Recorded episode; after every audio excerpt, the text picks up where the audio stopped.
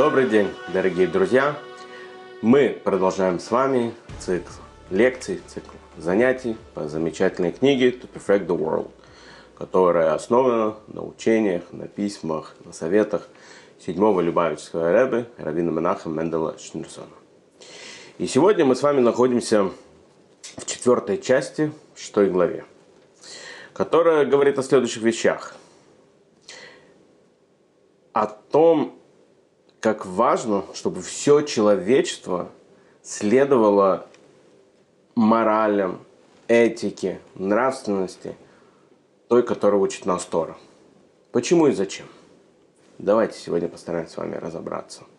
Если мы хотим, чтобы люди вели себя щедро, чтобы люди вели себя справедливо, мы должны обучать их этим законам Торы. И в целом изучать Тору с людьми. В целом обучать необходимым законам, правилам, которые есть в Торе. Ведь Тора, она называется жизнь, она дает жизнь человеку. А ведь что такое жизнь? Жизнь это когда человек живет ее правильно, когда он живет ее с какой-то целью, проживает ее с какой-то целью, когда у него есть смысл в этой жизни.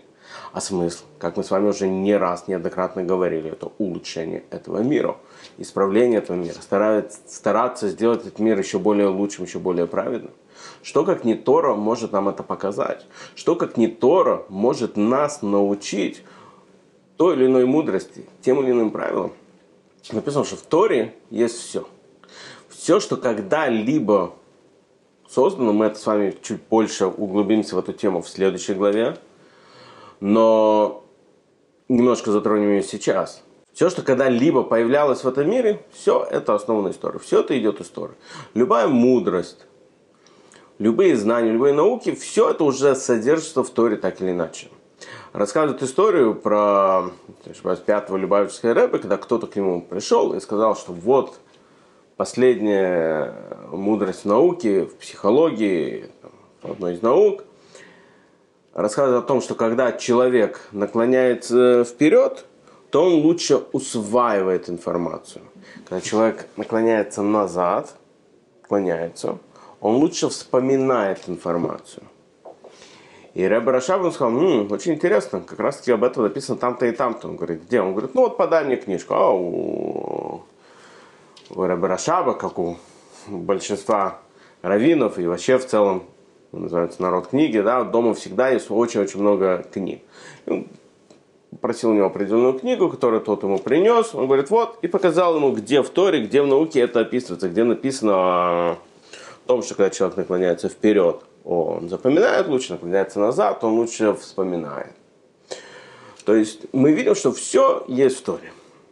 Но тем не менее, тем не менее, многие люди могут сказать, ну есть же мудрость, которая вообще существует в мире. Есть наука, есть психология, есть искусство, есть много чего, что и так находится в мире – может быть, достаточно этого, изучая психологию, изучая мудрость, изучая физику, все это. Может быть, благодаря этому мы и будем хорошими людьми. Кто сказал, что у Торы, скажем так, некая монополия на то, чтобы люди были щедрыми, чтобы люди были справедливыми, чтобы люди вели себя правильно. Почему? Почему именно у Торы мы говорим вот это вот право, что именно человек должен соблюдать семь законов Ноха, должен соблюдать универсальные законы, следовать так или иначе законам Торы, и только тогда он сможет жить полноценно, щедрой, справедливой жизнью и менять этот мир. Первое в плане менять мир, мы уже как-то с вами говорили, что Тора, изучая Тору, изучая законы актуальные каждому человеку, которые актуальны именно ему, он меняет, меняет прошивку этого мира, так сказать, да? то есть приносит святость в этот мир. А в другом аспекте мы тоже это еще будем затрагивать в последующих главах в, в этой четвертой части. Но давайте приведем небольшой пример из истории меньше чем сто лет назад. Была нация, которая была выдающаяся нация в плане гуманизма, в плане мудрости, в плане научных работ, которые люди писали в этой нации. Нация, которая считала себя элитой, нация, которая считала, что знание это все, и реально проталкивала, считала, что у нее самый лучший профессор, и вкладывала эту профессуру, и все. Эта же самая нация повернулась против других народов и просто их уничтожала, как, как никогда до этого, скорее всего, и не было. То, что произошло в первой половине 20 века. Эта нация считалась одной из самых гуманных, одной из самых прогрессивных, одной из самых развитой в сфере науки. И тем не менее, те вещи, которые она делала, не поддаются уму, разуму, рассудку человека. Как такое могло произойти? Как та нация, которая является одной из самых образованных наций, могла так поступать с другими людьми? Как могла поступать так с человечеством? И это не был один человек, как многие сейчас истории хотят сказать, что это был только один человек, который всех зазомбировали, что такое. Нет. Любавичский Рэбе пишет, он находился в Германии в те годы. Говорит, он видел улыбки на лицах людей, когда выступал Гитлер. Он видел радость в глазах этих людей, когда издавались эти законы или унижали других людей. Это не был один человек. Это люди, которые образованные, культурные, воспитанные люди – повернулись против человечества, против наций, против народов, женщин, детей, стариков, инвалидов, все что угодно. Как такое могло произойти? И вот это то, что Рэбе говорит здесь. Без Торы человечность, если так сказать, она не становится у человека перманентной. Пока это находится только здесь, только в голове, пока эти понятия только на бумаге, только какие-то научные понятия, они не проницают сюда, они не проницают в сердце, и человек, у человека они не становятся перманентными. Они, вот здесь я веду себя так, а вот здесь я могу себя вести по-другому. Более того, он даже будет оправдывать этот человек, используя науку – Используя науку, он будет оправдывать, почему он лучше, чем кто-то, почему у него есть право унижать кого-то, почему у него есть право оскорблять кого-то. Он будет использовать науку для этого. Изучая Торы и живя по законам Торы, живя по тем правилам, по тем человеческим законам, будто благотворительность, щедрость, справедливость, это становится перманентным у человека тогда он не будет относиться щедро к одному человеку, а, а другого человека унижать. Он тогда будет помнить, что, как написано, не раз мы с вами повторяли, человек создан по подобию Всевышнего. Он будет понимать, что мы все, каждый из нас творение Всевышнего. Тогда по-настоящему это будет цивилизованный мир. Что такое цивилизованный мир? Это когда человек не будет посягать на интересы другого человека, не будет посягать на нужды другого человека, на права другого человека, а будет наоборот поддерживать другого человека. В книге Айом-Йом Рэбе приводит интересную вещь. То, что, по-моему, мне кажется, мы с вами уже об этом говорили, о том, что материальные проблемы другого человека должны быть для меня духовными. То есть, другими словами, проблема другого человека, она становится моей проблемой. Она не просто какая-то посторонняя проблема. Это и есть цивилизация, когда ты готов помогать другому человеку. Ну, как в той истории, которую мы с вами приводили про адвоката, если вы помните, когда он не знает, что его скрывает скрытая камера, он забрал себе бриллианты, сокровища. Только когда человек знает, что есть Всевышний в мире, когда он знает, что есть видящий глаз, как написано, да, око, которое всегда видит, и ухо, которое слышит, тогда это его будет сдерживать. Более того, изучая эти законы и понимая, что он делает эти законы по велению Всевышнего, они у него будут становиться перманентными. Они не будут зависеть от ситуации или от погоды. Да, сегодня я всех люблю, завтра я всех ненавижу. Вот этих я люблю, вот этих я ненавижу. Изучая Тору по-настоящему, человек понимает, что весь этот мир создан Всевышним.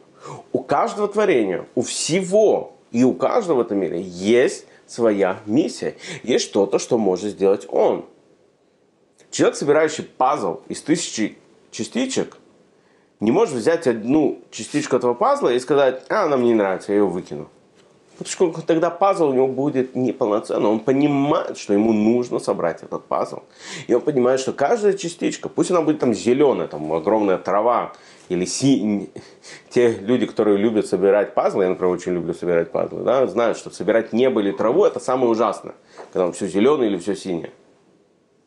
Но при этом ты не можешь сказать, так, вот эту часть я уберу, мне это не нравится. Твой пазл неполноценный. Точно так же человек, изучающий Тору по-настоящему, человек, верующий во Всевышнего, человек, понимающий, что есть миссия, есть законы, по которым он живет, он понимает, что он бессилен без другого человека. Они вместе должны работать над этим пазлом. И он тогда не сможет унизить другого человека.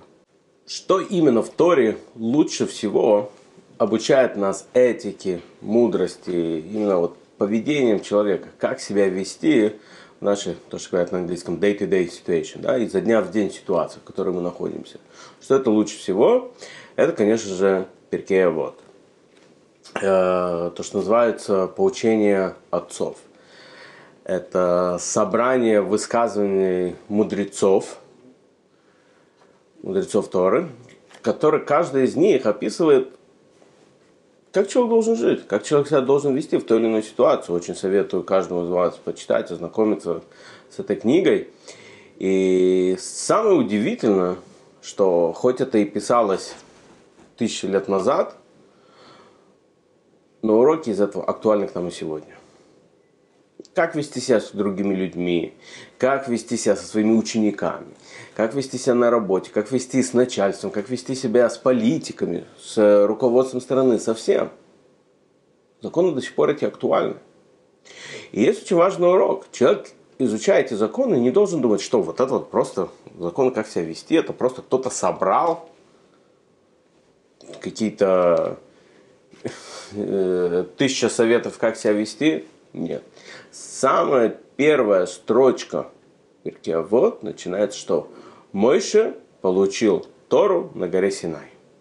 Другими словами, вся вот эта мудрость, вся вот эта этика, вся вот эта вот нравственность, вся вот эта э, советы поведения в той или иной ситуации, все это из Торы. Все, что написано в перке, вот, это не просто выдумка, это не просто, что какому-то раввину казалось, что вот это вот замечательная цитата, да, какие-то цитаты, собранные ВКонтакте, статусов людей, от современных блогеров. Это мудрость Всевышнего, которая актуальна, как я сказал до этого, и сейчас. И исходит она из Торы. В первых же строчках Мойша получил Тору на горе Синай. И вот эта часть этой Торы. И вот это вот эта мудрость. Одна из вещей, как мы знаем, что что-то из Торы, это когда что-то правда. Мы с вами уже как-то обсуждали того, что на иврите правда, истина переводится как эмет. Слово эмет состоит из трех букв. Алиф, мем, тов. Алиф – первая буква еврейского алфавита. Мем – средняя буква еврейского алфавита. И тов – последняя буква этого алфавита. Другими словами, когда что-то правда, когда что-то истина, она истина всегда. Если что-то истина сегодня, но не истина завтра, то и сегодня это уже не стопроцентная истина. Истина это то, что актуально всегда, в любой момент, в любой ситуации.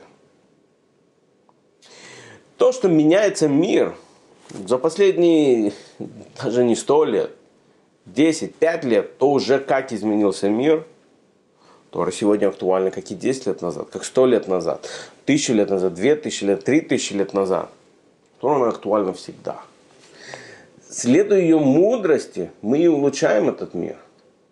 Мы увидим чуть позже, в следующих главах, приводится интересная вещь, которая написана в Зоре, того, что когда Всевышний создавал мир, он смотрел в Тору.